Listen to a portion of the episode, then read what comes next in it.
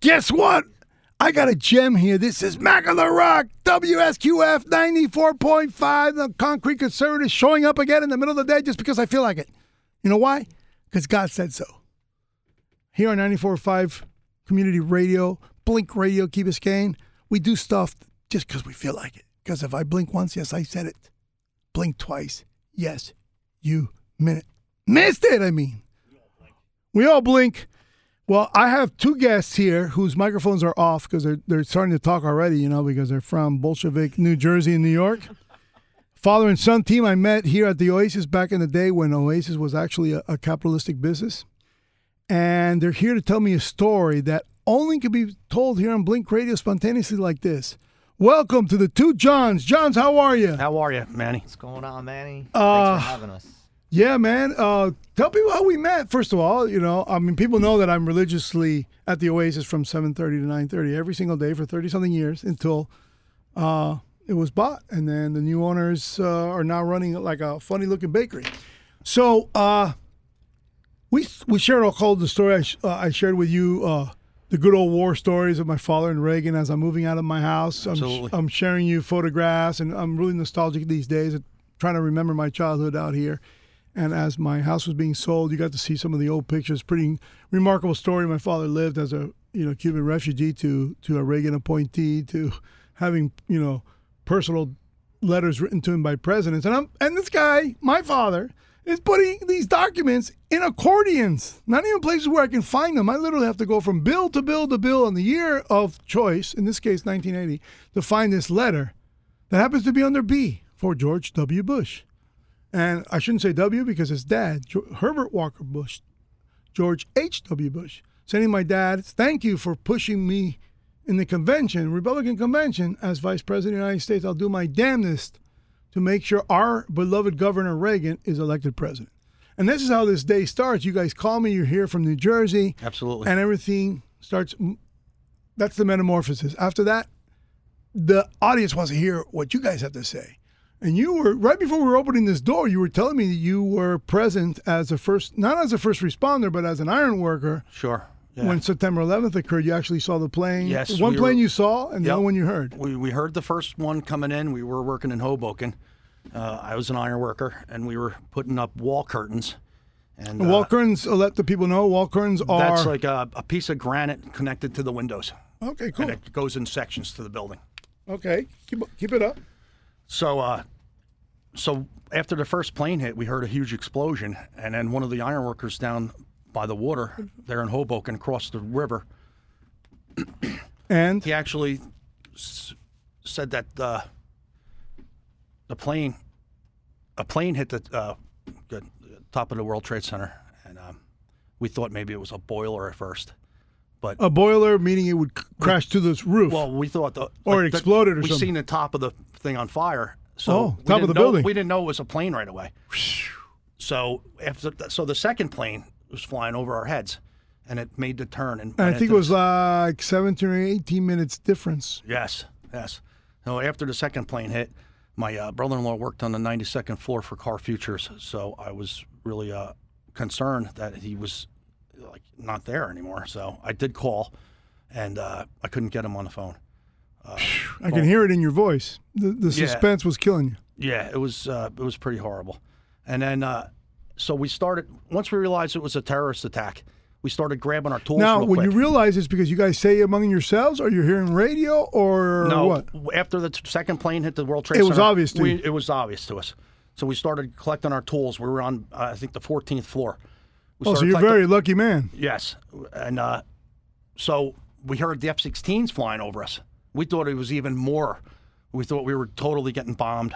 So that means the American government are alerted, and it's almost as if they knew. Almost. Because it was very fast. It was very fast. The F-16s came pretty fast. Wow. And you were, as I asked you when you first said it, you were assured that it's planes. Not drones or nothing mysterious. No, I mean, that big plane flew right over our heads. And you saw markings of a commercial airline. Sure, okay. Sure. Yeah. Okay, see, audience, that's what you hear here on WSQF 94.5 from people who lived it, Yeah. So we can't appreciate this more. So tell us more. Now, here you said something that I, John Jr., don't be all shy now, because you walk around like, Mr. Bad Boy, you're lying now. So if you're going to be bad, you'll be bad right now. Okay, you talk. You interrupt me whenever you want, because people are tired of hearing what I have to say. One thing you told me that I found really intense, and it just happened right now, you saw ladies' shoes, not men's shoes. Correct. Wow. Nothing but ladies' shoes. Wow. All over. We did find one woman. She was buried deep in a void, and we rushed to get her out, but she was long gone.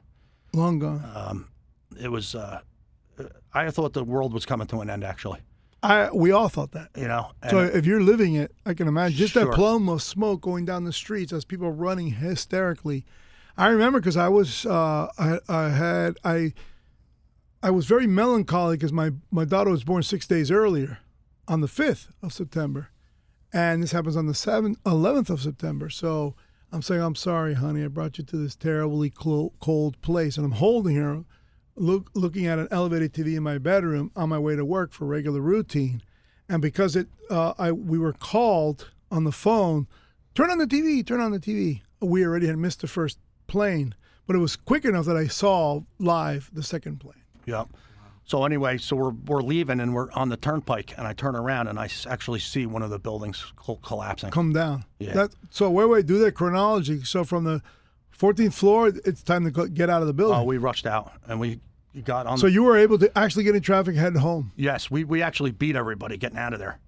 So, but like I said, when I turned around on the turnpike, you could see the buildings come rolling down. So now, anyway, this woman you found up or down or on the 14th? No, we were working on the 14th floor in Hoboken when we seen it across the street. I'm sorry. I don't know the geography, so it's my fault. So you're not in the buildings? No, we weren't in the buildings. My brother-in-law, the one that passed away, was on the 9th. That's why I'm confused. Okay. Right. No, so we were working across the street in Hoboken, across the river, across almost. And then that's when we seen the planes fly over our head. Well, we knew it was a terrorist attack right away. Now, the irony of this is my brother-in-law's last name's McLaughlin. So when we couldn't get a hold of him, we knew something was wrong, terribly wrong. All my sister-in-laws and my wife all worked in the city that day. They all were frantically going to each hospital, walking around in bare feet because they all had high heels. Now you can't run. And looking for the hospitals, looking for their brother. Yeah. And to no avail, no good. Wow. So the next day, I ended up getting my ironworking gear, and I took a train in, and I became a second responder, maybe, if you want to say. Yeah, hey, I'm available. And yeah, so we were, helping everybody out. You can now see the rumble in like a big ditch, right? 220 floors of rubble. No Armageddon, no computers. What nuclear war would look like. Exactly. No computers, just dust, steel, and wires. Wow. And women's shoes. And Miami-Dade County Fire and Rescue Department, because I believe that they landed the next day. They were sent from here because they were trained in excavations and earthquakes and stuff like that. All over the country. Yeah, because I remember having the joy knowing that I met all these people on Facebook. Well, I still physically don't know them, but we became friends as far back as 2001. And when Facebook started, I think it's 2006 or 2007, those people joined on Facebook, and I remember having friendships with them. And we were all Tea Partiers, Sure. So where were you at the time? You're coming out of the womb, weren't you? Yeah, well, no, my memory, I was about 4 years old, so I really didn't get to too many memories. But you could kind of feel the hysterics in the home. Yeah, well, I remember being at my grandparents' house and just watching on the TV. It was maybe the constant replay. Yeah, on the news, and not even knowing that. Now, you must have had Jersey boy buddies that had dads in the military. I mean, police department, fire department, maybe even military. Sure. So you guys had all this banner going on for weeks after that. Everybody commenting. Yeah. So it was a really wild time. What happened was the McLaughlin family.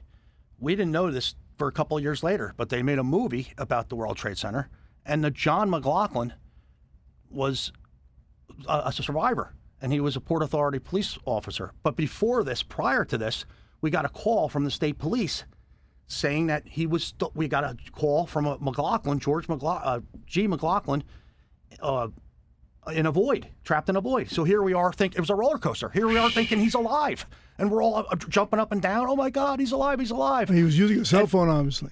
Yeah, and so anyway, long story short, when void, I was... By the way, audience, the void means anywhere there's a square or a space or a triangle of a heavy object to sustain you, so you're actually in a void, in an area where you might be pinned by concrete and walls, but you're actually breathing and you can actually move your hands to make phone calls. Yep. So, okay. So once we got this call, here we think he's alive and everything, and it turned out to be the Port Authority guy, McLaughlin. So it was a roller coaster for us. Wow. It was horrible. And he's related to... No, he's not related at all. Not related to your lost one. What made things worse was after the movie came out, we seen that the movie was based on this guy, McLaughlin. And then nothing, they didn't say anything about our brother-in-law, my brother-in-law, George McLaughlin, that died on the 92nd floor, which should have been in the story. Yeah. Because they called us and got us petrified. You figured you were in the history books already because of the call. Sure. But yeah, so much things are lost...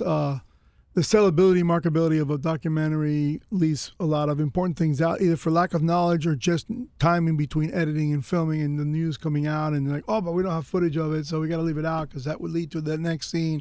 I've made films at an amateur level, and if you're missing a little piece, sometimes you can't even include the piece because it throws off the stuff before and after the piece. So you're kind of screwed that way with ruin the whole movie or whatever the flow.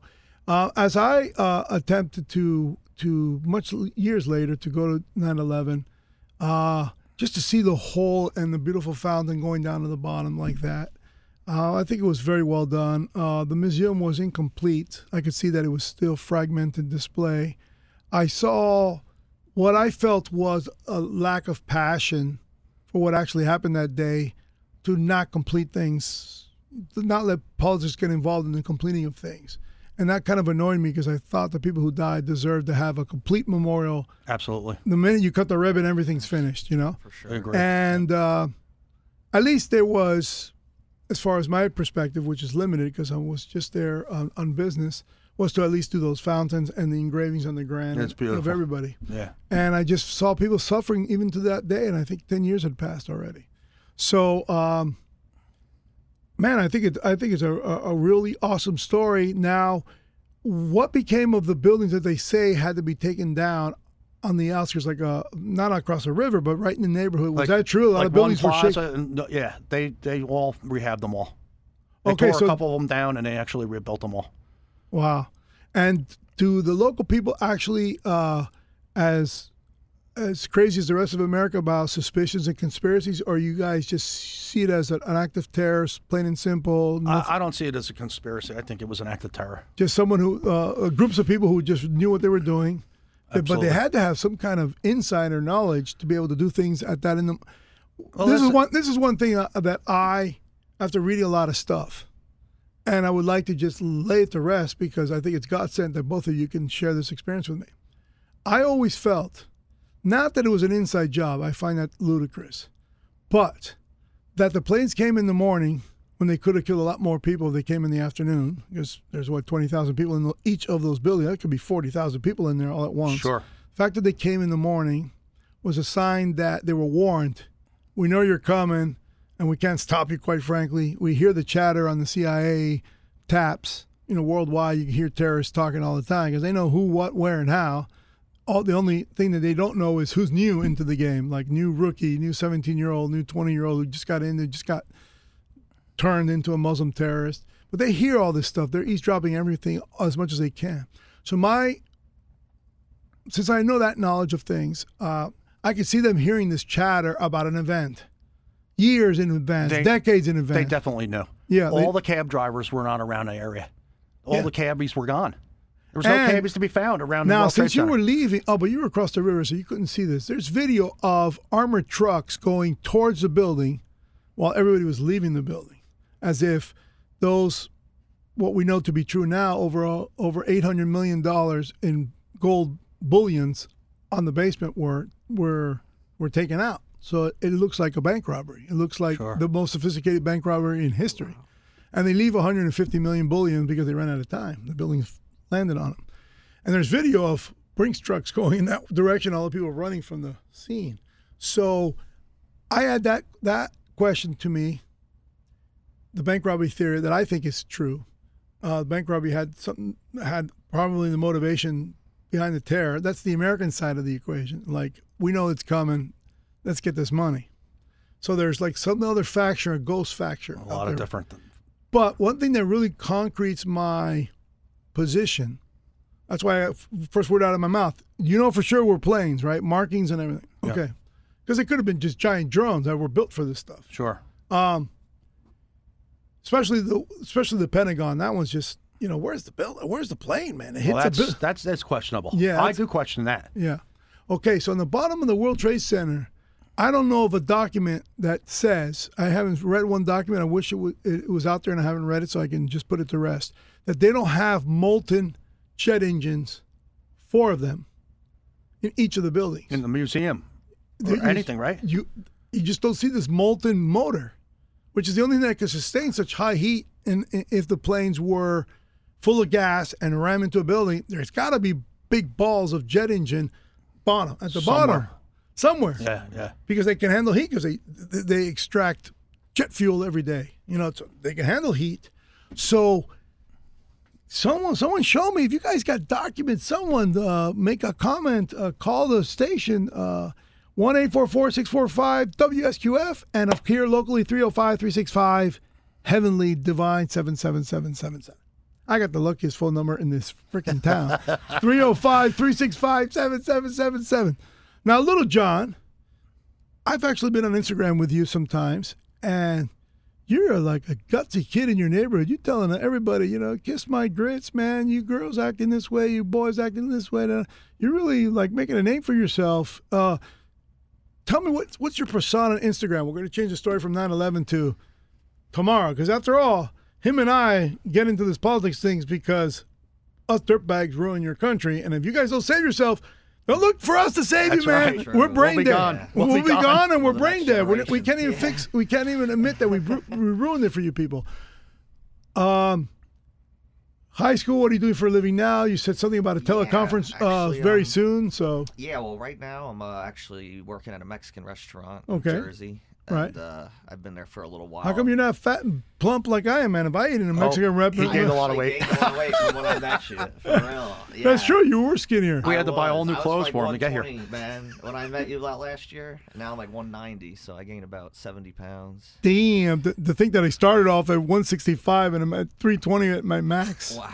I'm down to 280 now, so you got hope, bro. You still got a chance. You got another 75 pounds to put on. You gotta have the double chin, or else they think you got AIDS in this town. Yeah, right. But anyway, you know, this is the capital of all kinds of crazy stuff. The South Beach, you know, you see what's going on in South Beach today. It's insane. Don't go over there, by the way. No, hell no. And if you do, go in Uber so you can get the hell out of there, because your car will be shot. They'll be standing on your car before you know it.